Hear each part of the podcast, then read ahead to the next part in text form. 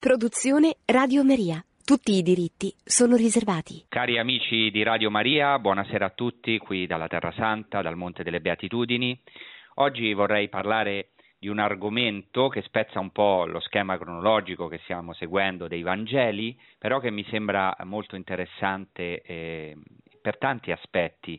Innanzitutto per entrare più profondamente nella nostra fede, nel nel Nuovo Testamento, ma anche eh, nel, nel primo cristianesimo, per andare alle sorgenti, alle origini della Chiesa, e vorrei trattare dello spazio sacro nell'ebraismo e la sua rilevanza per il primo cristianesimo.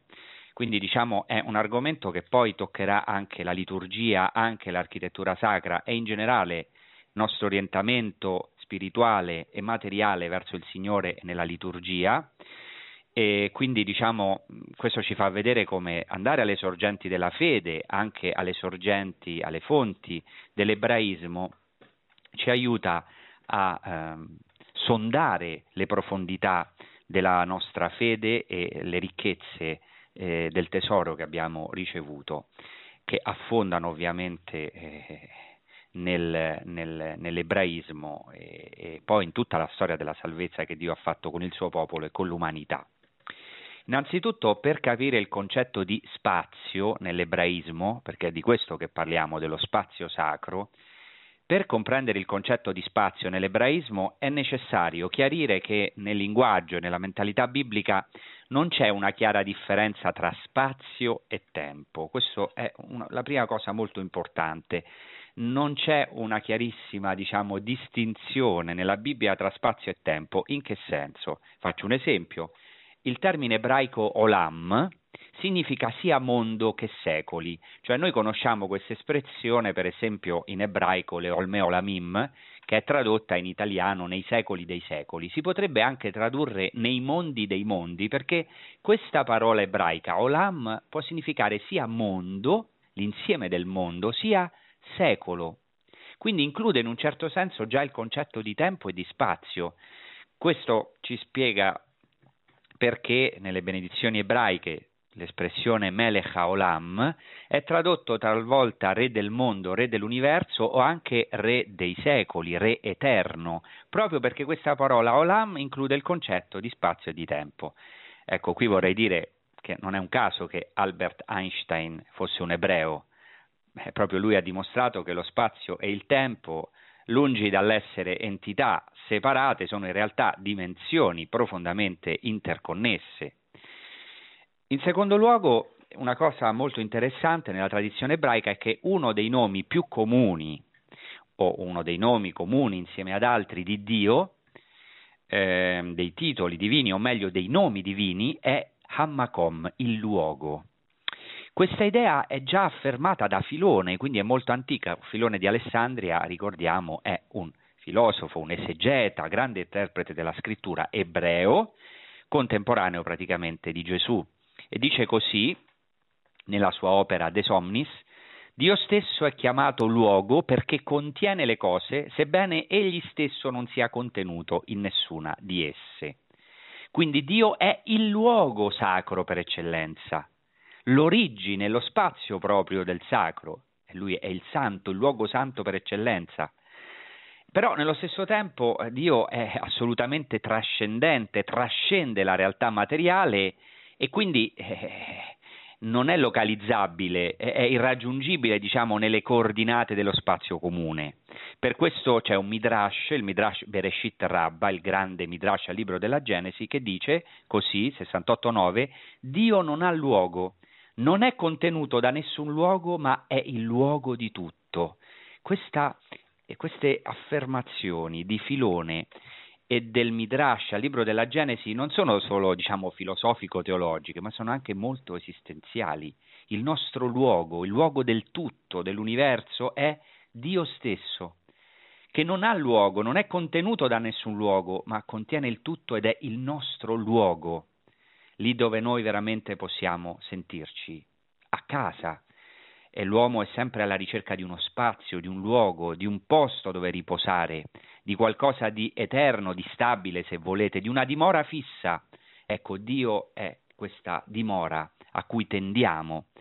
Così vedete, Dio è pensato nella tradizione ebraica come dimora, come diciamo potremmo dire un contenitore non contenuto, fa spazio a tutto senza racchiudersi nel tutto perché è oltre lo spazio, è oltre il tutto. Ed è c'è una cosa molto interessante, un'altra cosa di grande rilevanza nella tradizione ebraica, che l'espressione Hammakom, cioè il luogo, non è usata solo per riferirsi a Dio, ma anche per riferirsi al Tempio, come luogo della presenza di Dio nel mondo. E poi sappiamo che nel Nuovo Testamento Gesù Cristo, che è la sintesi e il compimento di tutta la storia della salvezza, compirà questa realtà. Gesù Cristo è lo stesso luogo divino, il luogo dei luoghi, il Tempio fatto carne, la dimora, per quello tante volte, soprattutto nel Vangelo di Giovanni, Gesù parla della dimora, del rimanere, di dimorare in me. In terzo luogo, nell'ebraismo è fondamentale ciò che è chiamato consacrazione, che è di fatto una separazione. La, il santo, nel, nel, nella mentalità ebraica, anche nel Nuovo Testamento innanzitutto, la santità è una separazione, cioè c'è una separazione tra sacro, tra, tra, il santo e il profano, per esempio riguardo al tempo, tra tempi festivi e profani, riguardo al luogo c'è una separazione tra luoghi santi e profani, per esempio c'è una separazione tra la terra santa, Erez Israele, la terra di Israele, e, il, e tutto il mondo, il resto del mondo. C'è una separazione tra Israele, che è il popolo eletto, il popolo scelto da Dio, e tutte le altre genti e tutti i popoli.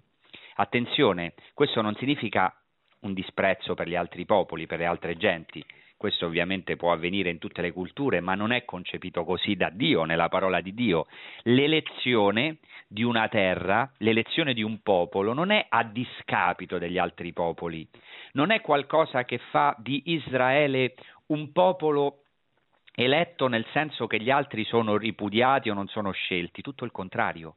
Dio sceglie una realtà, la consacra, la separa per una missione. La separazione è sempre per una missione, cioè essere depositari della parola di Dio, dell'apparizione di Dio, fare un'esperienza di Dio per, per gli altri popoli, per le altre realtà. Questo è un punto fondamentale. L'elezione è sempre per gli altri, per quello Israele è chiamato a essere luce delle genti, questo dall'inizio fin dalla chiamata di Abramo. Dio dice ad Abramo quando lo sceglie proprio nel primo momento, quando sceglie il padre, il patriarca di tutto Israele, da cui uscirà tutto Israele, gli dice tu sarai una benedizione per tutti i popoli, per tutte le genti. Quindi vedete, l'elezione in vista a Dio, non è una separazione nel senso di, eh, di una setta o di una eh, diciamo, uh, stirpe predestinata ed eletta e, e, il che esclude la salvezza di altri popoli o la scelta di altri popoli. L'opera stessa della creazione nel primo capitolo della Genesi, fin dal primo capitolo della Genesi, è, un, è, descritta come un atto liturgico di separazione, di consacrazione. Infatti, se si legge Genesi al capitolo 1, Dio crea separando, separa la luce dalle tenebre, beh, separa il giorno di sabato, lo santifica, eh, rispetto a tutti gli altri giorni, è un'opera come un grande, una grande liturgia di separazione, di consacrazione. Ecco, l'ultimo punto, in quarto luogo, che vorrei vedere è un, un punto fondamentale nell'ebraismo, come del resto anche in altre religioni, per cui diciamo potremmo dire, ora uso una parola un po' difficile, poi la spiego, come ha detto un grande mh, studioso delle religioni, uno dei più grandi che si chiama Mircea Eliade, ehm, lo spazio sacro è ierofanico. Che vuol dire? Vuol dire che lo spazio sacro ha la sua origine nella manifestazione di Dio, o nel caso delle altre religioni, della divinità, in uno spazio, eh, cioè in un punto del cosmo, in modo tale che questo spazio è distinto, è separato, ecco qui la consacrazione è consacrato rispetto a qualsiasi altro spazio. Quindi la ierofania, ierofania è una parola greca che significa la manifestazione del sacro, è come una selezione, una separazione dello spazio, in questo caso dal resto che lo circonda. E infatti afferma Mircea Eliade che la ierofania rivela un punto fisso, un assoluto, un centro, cioè praticamente l'apparizione di Dio fa sì che c'è un punto fisso in cui Dio appare, un centro, per cui questo centro diventa una porta, una soglia verso l'altro, un'apertura verso il trascendente e al tempo stesso rende possibile l'orientamento nello spazio, come dice Mircea Eliade, cioè che vuol dire che c'è un punto in cui Dio appare che diventa l'onfalos, diremmo in greco, cioè l'ombelico del mondo, l'axis mundi, l'asse del mondo, la porta del cielo, potremmo dire il punto della comunicazione tra il cielo e la terra, come un canale che per cui la divinità scende sulla terra e ciò permette agli uomini di salire in cielo, di avere un contatto con la divinità. Per capire meglio questo, scusate se sono stato un po' astratto, ma ora vado all'esempio concreto, possiamo prendere un esempio dalla Bibbia. Nel libro della Genesi, al capitolo 28, Giacobbe prende una pietra, e si mette a dormire su questa pietra, si distende in quel luogo, sopra questa pietra, e nella notte ha un sogno, vede una scala e gli angeli di Dio che salivano e scendevano su di essa. E si dice che Giacobbe chiamò quel luogo Betel, che in ebraico significa casa di Dio, e la tradizione ebraica ha identificato questo luogo, questa pietra, questo luogo su cui ha dormito Giacobbe, il luogo del futuro tempio, cioè di Gerusalemme. Infatti, nella tradizione ebraica, la pietra che fece da cuscino al patriarca Giacobbe è divenuta ciò che in ebraico si chiama la Even Hashetia, cioè la pietra di fondazione del Tempio. E quando Giacobbe si risveglia dal sonno, sempre in Genesi 28, esclama, dice una frase importantissima, esclama questa non è altro che la casa di Dio, è la porta del cielo. Ecco, questo è un esempio di come, diciamo, un'esperienza che fa Giacobbe di Dio, in questo caso è nel sogno, ecco, fa sì che questo luogo è un luogo diverso dagli altri, diventa la casa di Dio, la porta del cielo. Ecco, non tanto nel senso che Dio si rinchiude in questo luogo, ma nel senso che è accessibile in questo luogo. Si può avere un incontro di Dio in questo luogo, in questo caso appunto il Tempio. Ecco, allora eh, per andare più in profondità di questo spazio sacro che è Dio stesso, che nella tradizione ebraica è il Tempio, vediamo anzitutto il luogo privilegiato in cui Dio si manifesta nell'Antico Testamento. Certo, Dio abbiamo detto si manifesta nella storia, si manifesta in tanti luoghi, per esempio nei patriarchi, i patriarchi incontrano Dio, si può manifestare in ogni luogo, in ogni tempo, però ci sono degli spazi sacri, dei luoghi privilegiati. Infatti, durante tutto il periodo dell'Esodo, Dio, e fino al tempo di Salomone, Dio abitò con il suo popolo in una tenda in una tenda, non in un palazzo, ma nella precarietà più assoluta. E questo è un punto anche importante, anche per la nostra vita. Dio si fa pellegrino, si fa vagabondo, si fa itinerante, potremmo dire, con il popolo. Cioè il santuario di Dio, il luogo della presenza di Dio è un luogo mobile, se volete anche precario, debole, diciamo così, ma anche pieno di potenza, però Dio si manifesta con il popolo, errante nel deserto, si fa errante con gli erranti, si fa pellegrino con i pellegrini, si fa itinerante, Dio cammina con il suo popolo. Ecco, la, la scrittura narra che prima della costruzione del Tempio a Gerusalemme, un santuario mobile, appunto, che viene chiamato Mishkan, cioè la dimora o la tenda della dimora o la tenda della riunione, che contiene l'arca dell'alleanza, questo santuario mobile, questa tenda che contiene l'arca dell'alleanza, accompagna il popolo di Israele per un lunghissimo periodo. È talmente importante questo che il Vangelo di Giovanni non a caso inizia nel prologo e descrive l'incarnazione di nostro Signore Gesù Cristo proprio con questa tenda, perché dice letteralmente il verbo si fece carne e venne ad abitare, eschenosen in greco, cioè letteralmente sarebbe mise la sua tenda in mezzo a noi, o meglio mise la sua tenda in noi. Cioè questo verbo che usa Giovanni è il verbo schenò, che significa vivere sotto una tenda, e così Giovanni, l'Evangelista, collega la presenza di Dio nella tenda, la sua dimora nel deserto, alla dimora di Gesù tra il popolo, che è ora la definitiva dimora, la presenza di Dio stesso in Gesù. E così la Shekinah divina, cioè la presenza, la dimora divina, che si manifestò nella precarietà di una tenda, adesso si manifesta in modo pieno, assoluto, nella precarietà della carne del Figlio di Dio, nella tenda del corpo umano del Figlio di Dio, nostro Signore Gesù Cristo. Vedete quanto è importante tutto questo filone biblico.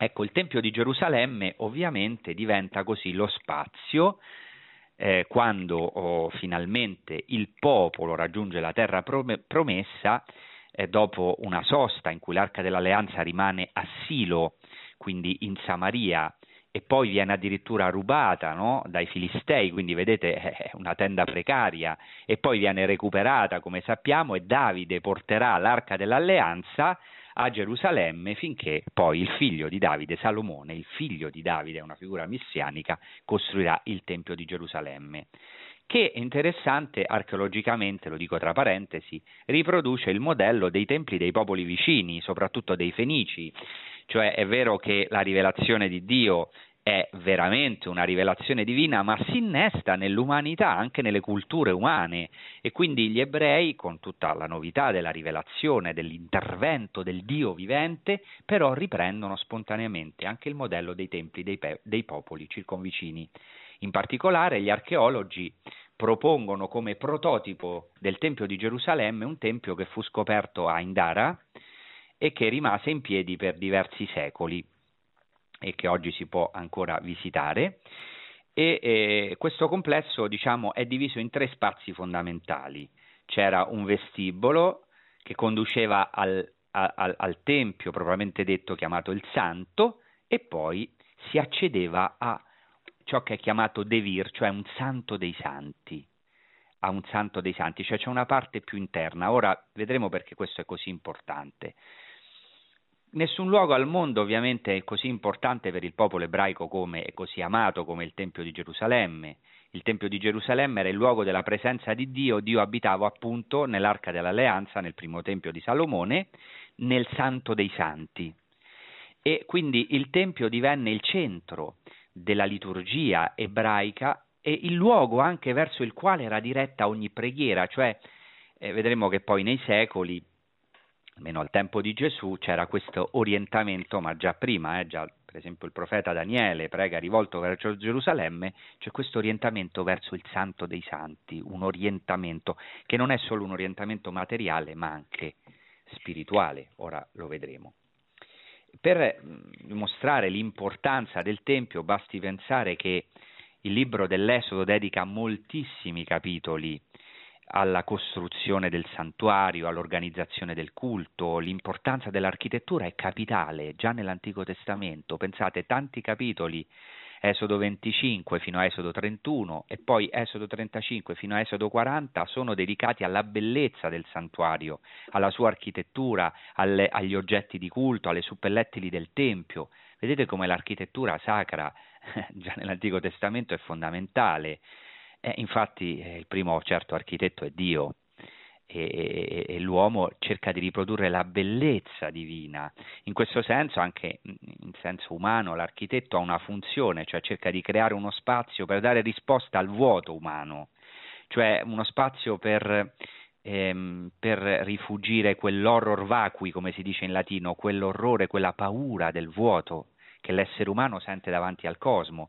In questo senso l'architettura è un'arte che può anche diventare un'arte sacra, generatrice di un nuovo cosmo, perché la volontà di chi costruisce dell'architetto è mettere ordine proprio in un caos, eh, creare uno spazio pulito, in latino mundus, cioè mondo dove abitare.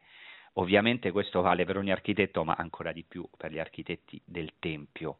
Ecco, eh, sempre sapendo però con una no- tutta una novità. Dio dice a Davide, Dio non abita in costruzioni fatte da mani d'uomo, Dio abita nel cuore del credente. Sin dall'inizio il desiderio di Dio non è abitare in costruzioni, in spazi sacri, ma rendersi presenti nella storia e nello spazio, nel luogo, per raggiungere il luogo, il vero santo dei santi che è il nostro cuore, che è il nostro più profondo. Lo vedremo. Adesso facciamo una breve pausa e poi ecco, cercherò di entrare nel vivo eh, dello spazio sacro dopo aver messo queste premesse. Grazie, facciamo un breve intervallo musicale.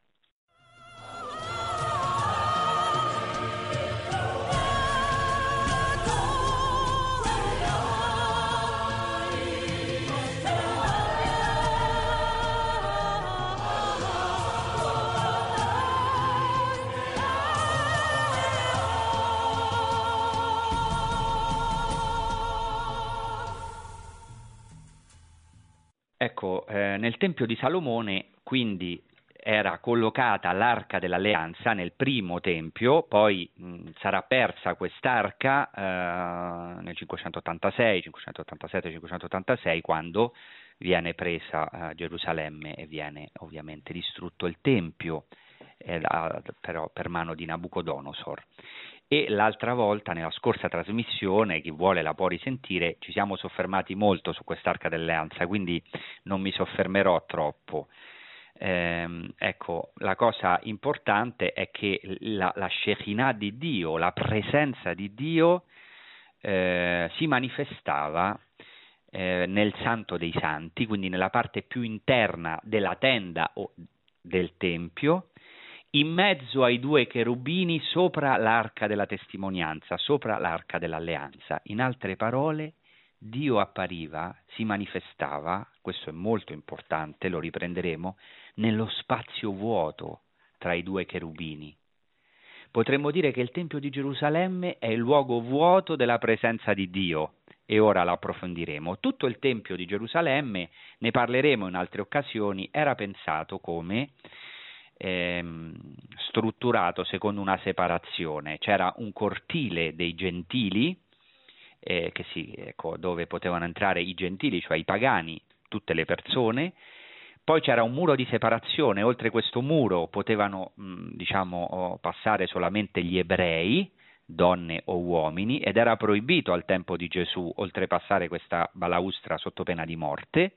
Poi c'era un atrio chiamato atrio delle donne o cortilo delle donne, dove potevano entrare le donne ebree, però eh, dopo c'era una scalinata e una porta oltre la quale potevano entrare solamente gli uomini ebrei che era il luogo dei sacrifici. Poi, oltre il luogo dei sacrifici, c'era il santuario vero e proprio, chiamato il Santo, c'era un vestibolo, come abbiamo visto, che dava accesso al santuario vero e proprio, e a questo luogo dove si facevano i sacrifici potevano accedere solamente i sacerdoti, cioè mentre gli uomini si fermavano nella corte degli israeliti, oltre il cortile delle donne, e potevano entrare nel Tempio stesso, nella costruzione stessa, nel santo, solamente i sacerdoti e poi c'era una parte più interna nel Tempio, il Santo dei Santi, dove nel primo Tempio di Salomone c'era l'arca dell'alleanza, nel secondo Tempio, al tempo di Gesù, c'era uno spazio vuoto, in questo Santo dei Santi poteva entrare solamente il sommo sacerdote e solamente una volta l'anno nel giorno dello Yom Kippur, nel grande giorno dell'espiazione. La lettera agli ebrei nel Nuovo Testamento vede il compimento dello Yom Kippur realizzato nel sacrificio di Gesù sulla croce.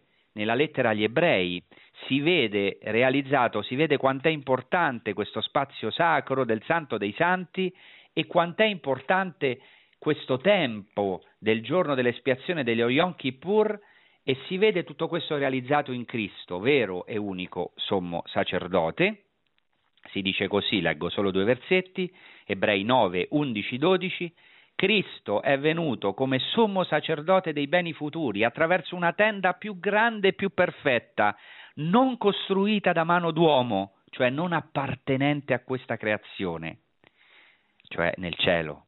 Egli entrò una volta per sempre nel santuario, il vero santuario, quello celeste, non mediante il sangue di capri e di vitelli, ma in virtù del proprio sangue, ottenendo così una redenzione eterna. Ecco, secondo la rivelazione biblica, Dio già nell'antica alleanza scendeva nel tempo e nello spazio, abbiamo visto, rivelandosi in tempi e luoghi precisi, attraverso persone, ma, e qua c'è un punto importantissimo, nessuno poteva vederlo, nessuno poteva rappresentarlo in nessuna immagine, c'è una chiara proibizione nell'Antico Testamento, il che distingue, attenzione, Israele da tutti i popoli pagani circostanti, un comando stesso di Dio che dice, Esodo 20, versetto 4, non ti farai idolo né immagine di nessuna cosa che è nel cielo, al di sopra, né di ciò che è sotto in terra, né di ciò che è nelle acque sottoterra. E questa, cari amici, è la più grande e geniale rivoluzione dell'ebraismo, di Dio stesso, della rivelazione di Dio rispetto a tutte le altre religioni. Una rivoluzione per noi divinamente ispirata. Qual è questa rivoluzione? La desacralizzazione del mondo. Cioè, il mondo non è più sacro, nel senso, il mondo è una creatura di Dio, ma le forze della natura non sono forze divine, c'è una traccia divina nella natura, nella creazione, ma c'è un Dio che è presente nel mondo, ma che è oltre, che è trascendente, per quello si rivela in un luogo, ma è oltre questo luogo. Cioè non si può ehm, descrivere, non si può eh, rappresentare, non, si, non ci si può fare un'immagine di questo Dio. Ecco, questa è la grande rivoluzione dell'ebraismo rispetto alle altre religioni ed è un'ispirazione di Dio, è Dio stesso che dice non mi rappresenterete perché ecco Dio non si vede ma mostra la sua gloria nella storia umana ma non si vede, non è rappresentabile e però nello stesso tempo è tutt'altro che sconosciuto riempie il santuario però il santuario è vuoto di ogni sua immagine, altrimenti sarebbe un idolo. Cerchiamo di andare più in profondità. Questa elevatezza di pensiero è un pensiero divino? Eh, non, è, non, era, non, poteva essere compreso dai pagani. Per esempio abbiamo un, un, un, un, testo dello storico Tacito che racconta che quando il generale romano Pompeo nel 63 marciò su Gerusalemme ed entrò nel Tempio e profanò, entrò nel Santo dei Santi, rimase deluso rimase deluso perché vide che in questo famoso Santo dei Santi, luogo più interno del Tempio, dove nessuno poteva entrare se non il sommo sacerdote, invece di trovare tesori o immagini o statue d'oro o cose affascinanti, Pompeo non trovò niente. E così Tacito dice che Pompeo rimase deluso, dice che il luogo così arcano, così segreto, in realtà non era che un blef, era vuoto, e questo è assurdo e ridicolo per un pagano religioso. E invece ciò che è assurdo e ridicolo per un pagano come Tacito, come Pompeo, al contrario, è tutta la forza dell'ebraismo. Dio non può essere rappresentato e proprio perché è al di là di ogni immaginazione, proprio perché non può essere definito o cosificato, proprio perché non è un'idea o un'immagine rappresentabile dall'uomo, è Dio e non un idolo cioè Dio non entra nei nostri schemi mentali, artistici, non si può rappresentare, cioè è sempre oltre. Questo è interessantissimo. Nel Santo dei Santi non c'è nessuna rappresentazione di Dio, cioè Dio è presente nel Santo dei Santi proprio perché non c'è alcun segno della sua presenza. Questo è profondissimo, eh, perché qual è la tentazione dell'uomo? Qual è la nostra tentazione, anche quotidiana? È sempre farci un'idea di Dio, un'immagine di Dio, cercare di far entrare Dio nella nostra testa, ma Dio è sempre oltre. Eh, con molta facilità molte volte parliamo di Dio. Noi possiamo parlare di Dio solo in base a quello che Lui ci ha rivelato, nel caso nostro che siamo cristiani, eh, in base a quello che Cristo ci ha rivelato. Cristo è il volto del Padre, ci ha rivelato chi è veramente Dio, ma questo non significa che noi lo possiamo racchiudere, cosificare, definire, perché Dio è infinito, è sempre oltre. E questa è la grande differenza con tutti i popoli pagani, anche per esempio con religioni molto antiche. Io mi sono recato in Giappone, sono rimasto colpito quando sono andato in Giappone, ho visto i templi shintoisti, buddisti e c'è anche lì diciamo, un santo dei santi, una parte più interna del santuario, del tempio, che alcune volte è anche una tenda, no? interessante. E cosa c'è nel santo dei santi? Uno specchio. Perché uno specchio? È profondissimo, perché significa che ciò che è divino è in realtà il mondo che ci circonda, anche il sé, lo specchio, il vedere se stessi, che noi, che il mondo è divino, no? È una sorta così di panteismo, tutto il cosmo è, è, è divino, cioè eh, per questo è molto significativo che nel Santo dei Santi, eh, nel Tempio di Gerusalemme, quel luogo è vuoto e Dio si manifesta in questo vuoto, questo è anche molto esistenziale. Dio si manifesta nel nostro vuoto, Dio si manifesta è lì dove sembra che non ci sia. Questo l'ho, l'ho detto in altre anche trasmissioni e questa è una prefigurazione della croce proprio in quella oscurità, proprio lo, dove là non possiamo vedere, proprio in quella sofferenza che non possiamo accettare, la sofferenza dell'innocente, lì c'è Dio che ci ama profondamente, si è messo nel vuoto più assoluto dell'uomo, lì dove noi, nel luogo oscuro, in quel luogo dove noi non vediamo nulla, lì è apparso Dio. Dio appare nelle tenebre, nella nube oscura. Questa è la potenza del nostro Dio. Ecco, di questo ovviamente la scrittura è piena, ma se volete anche nel Nuovo Testamento, appunto la croce, anche il sepolcro. Il sepolcro eh, interessante che dopo la resurrezione di Cristo gli angeli ordinano alle donne di andare a vedere il luogo dove Gesù era stato deposto e quel luogo è vuoto, il Santo Sepolcro, ma proprio perché è vuoto, quel luogo testimonia che Cristo è veramente risorto e che Dio esiste e che è il Dio vivente. Guardate che meraviglia. Ecco, quindi vedete l'importanza del Santo dei Santi nell'ebraismo. Secondo gli ebrei, il Santo dei Santi è il luogo più santo, il luogo della presenza di Dio sulla terra. Ancora oggi ogni ebreo deve pregare rivolto verso Israele, se è fuori da Israele, verso Gerusalemme, se è in Israele, verso il Tempio, se è a Gerusalemme, e verso il Santo dei Santi, se si trova a Gerusalemme, cioè o nelle vicinanze del Tempio. Cioè pregare verso l'altare del Tempio e verso Gerusalemme è un'usanza molto antica, la troviamo già nell'Antico Testamento, Salomone, Daniele prega rivolto verso Gerusalemme e così al tempo di Gesù sappiamo che si pregava rivolti con un orientamento verso il Santo dei Santi. Ci sono molti testi che potremmo citare, cito solamente il Midrash al libro dei Salmi che dice chi prega verso Gerusalemme è come uno che prega davanti al trono della gloria, perché qui c'è la porta del cielo e l'ingresso è aperto, così che le preghiere sono ascoltate, proprio come sta scritto, questa è la porta del cielo, e riprende quel testo, eh, quella parola di Giacobbe a Betel, la porta del cielo. Ecco, allora già per gli ebrei il Tempio di Gerusalemme è una porta verso il cielo, c'è una Gerusalemme celeste, c'è un Tempio celeste.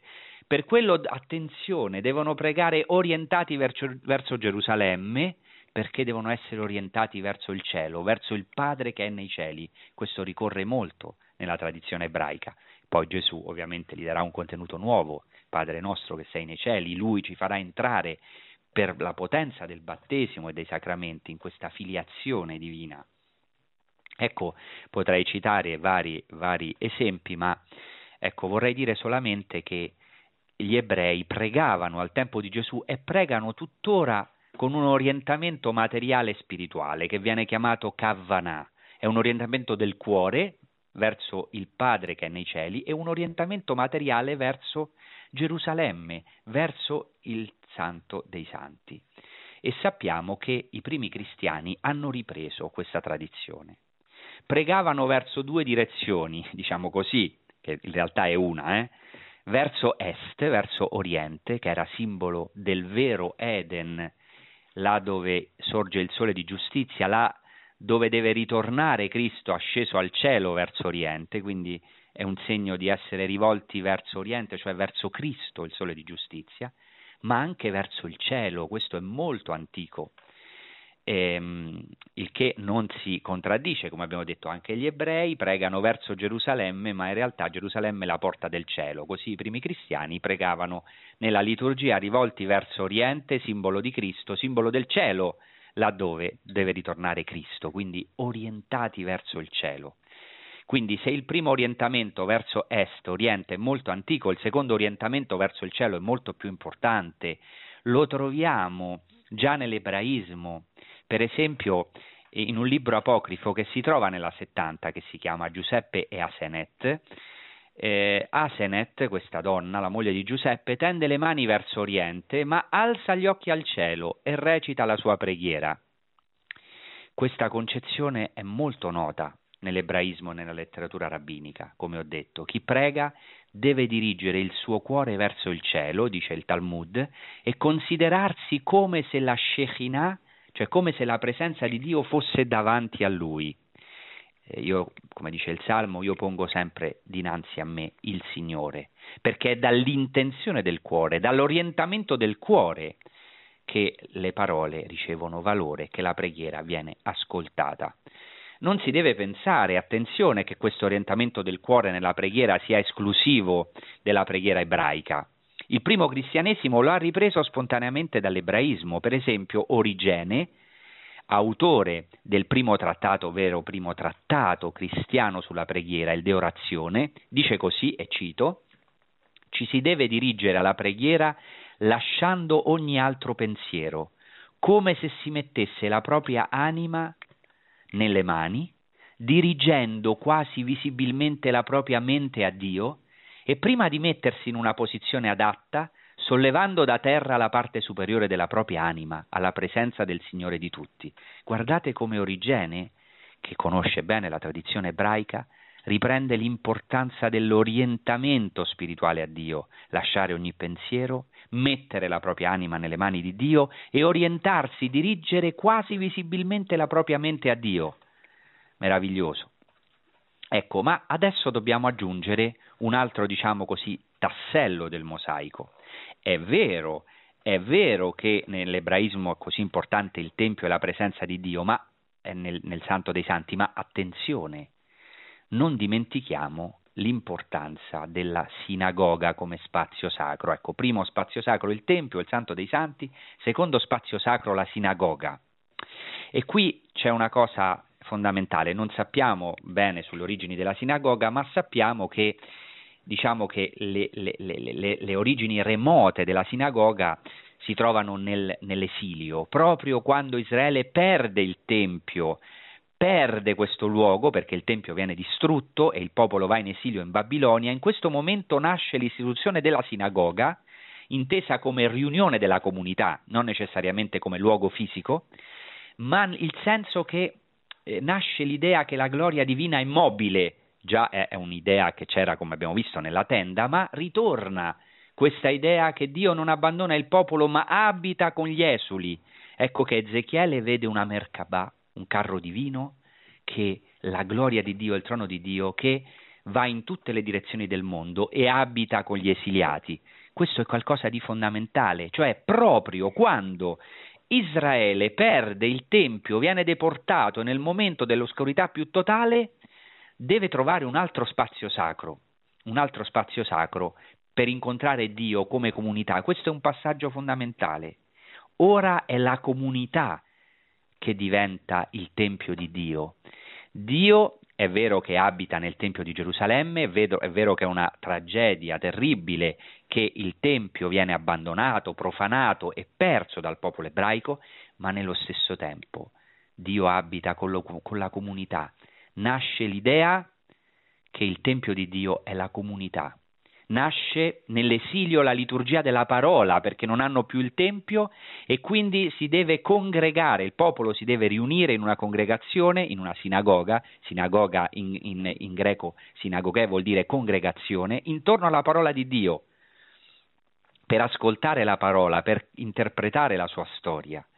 Ecco, vedete, incomincia una spiritualizzazione del Tempio di Gerusalemme. Anche al tempo di Gesù, Filone, di nuovo, Filone di Alessandria, aveva detto che già che il Tempio è il segno tangibile della presenza di Dio che abbraccia il tutto, ma dice che anche la comunità dei credenti e il cuore dell'uomo sono un tempio. Vedete la spiritualizzazione del Tempio.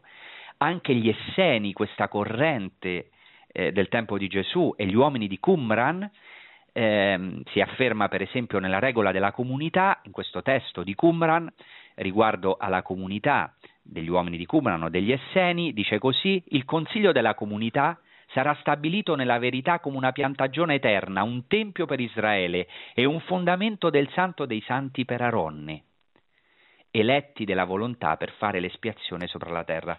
Questo testo importantissimo significa che ai tempi di Gesù gli Esseni, oppure gli uomini di Qumran, pensavano che ciò che si chiama Yahad, la comunità, era il tempio stesso e che dava l'espiazione, pensate, una cosa enorme, cioè già prima della nascita della Chiesa eh, Dio aveva ecco, preparato il suo popolo eh, perché arrivasse a questa, a questa idea impressionante, che, senza disprezzare il luogo del Tempio, ma il vero Tempio è la comunità dei credenti. Ecco, tutto questo è compiuto da Gesù Cristo. Gesù Cristo inaugura quella liturgia, quel culto senza tempio, in spirito e verità, come dice nel Vangelo di Giovanni alla Samaritana. Ecco, è, è arrivata l'ora ed è questa in cui i veri adoratori non adoreranno più il Padre in Gerusalemme o nel monte Garizim, ma i veri adoratori adoreranno il Padre in spirito e verità, cioè in, nello Spirito Santo e in Cristo. Cristo è la verità, cioè il luogo della presenza divina. Cristo è il luogo della presenza divina, il vero luogo, il luogo per eccellenza, Hammakom. Per questo Dio è chiamato nella tradizione ebraica il luogo. Gesù compie tutto questo perché è il nuovo tempio. Lui stesso dirà riguardo a se stesso, distruggete questo tempio e io in tre giorni lo ricostruirò. Parlava del tempio del suo corpo. Cristo è il nuovo tempio escatologico, da cui sgorga l'acqua viva. L'acqua e il sangue che sgorgano dal suo costato è, diciamo, il compimento della profezia di Ezechiele, in cui l'acqua viva esce dal lato del tempio e vivifica tutto il deserto. Cristo ha vivificato il nostro deserto attraverso la sua presenza definitiva nel suo corpo. Allora questo è fondamentale. Perché è fondamentale? Perché ai tempi di Gesù c'erano fondamentalmente due spazi sacri, il Tempio con il suo Santo dei Santi, luogo della presenza di Dio, a cui tutti dovevano essere orientati, anche in sinagoga, ma anche nella preghiera quotidiana, ancora oggi, eh, attenzione, gli ebrei, io mi ricordo una volta mi sono perso a Gerusalemme, il primo anno che ero a Gerusalemme, ho incontrato un ebreo ortodosso, gli ho chiesto un'indicazione stradale e, e, e mi ha aiutato, mi ha detto guarda io ti posso aiutare, non conosco la strada che stai cercando, ma so che quando io prego, prego rivolto verso di là perché io cercavo la direzione della città vecchia e così ho trovato, loro sanno dove orientarsi quando pregano Ecco, e quindi diciamo l'orientamento materiale e spirituale verso il Tempio, ma anche è importante la sinagoga, che è il luogo in cui Dio parla alla comunità, che è il vero Tempio. Eh, tutto questo si, si compierà nel primo cristianesimo, si compierà in Gesù Cristo. Ecco, noi ancora oggi possiamo vedere alcune sinagoghe eh, del tempo di Gesù e ciò che è tipico della sinagoga è che la sinagoga sottolinea proprio come spazio sacro l'assemblea riunita, mentre il Tempio ovviamente eh, sottolinea di più il centro, cioè la porta del cielo, il santo dei santi, quindi l'orientamento. Ecco, vedete, allora perché tutto questo è importante? Perché ehm, il Tempio e la sinagoga erano i due centri, insieme anche alla famiglia, i centri fondamentali del culto ebraico.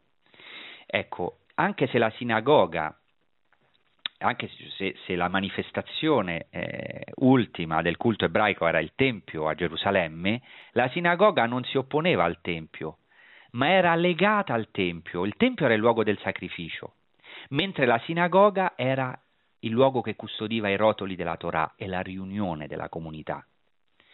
Ecco, allora vedete, nella religione ebraica c'è uno spostamento del centro di interesse da un luogo fisico considerato sacro come il Tempio, ecco, alla sinagoga, alla comunità, alla comunità come Tempio. Ecco, così vedete il cristianesimo viene a compiere tutto questo, non è in opposizione con, l'ebraismo, ma compie tutto quanto è prefigurato e affermato nell'Antico Testamento nella tradizione ebraica. Ora la vera casa di Dio è Gesù Cristo e la comunità dei cristiani, la Chiesa. Nella sua incarnazione Gesù Cristo ha per così dire infranto, distrutto la barriera tra sacro e profano. In che senso? Nel senso che Dio si è incarnato in questo mondo e quindi tutto è santo, ha santificato questo mondo ovviamente a parte il peccato, ma ecco, tutto è santificato dalla presenza di Cristo. Quindi, attenzione, qui arriviamo al punto fondamentale di oggi. Quando i cristiani cominciano a costruire i loro luoghi di culto, le chiese, non pensano prima di tutto a uno spazio sacro in cui far abitare Dio, come nel paganesimo. Non c'è tanto uno spazio sacro quanto uno spazio dinamico che invita il cristiano ad andare sempre oltre. Questo è fondamentale, cioè nel Nuovo Testamento i cristiani non concepiscono più lo spazio sacro come uno spazio statico, fine a se stesso, come una casa di Dio, per così dire, ma il luogo di Dio è Cristo, è Cristo stesso. Dio e uomo.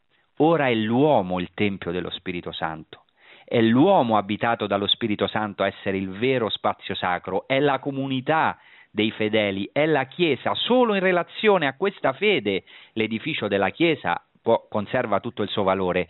Allora capiamo che per il primo cristianesimo, per noi cristiani, la comunità è il Tempio.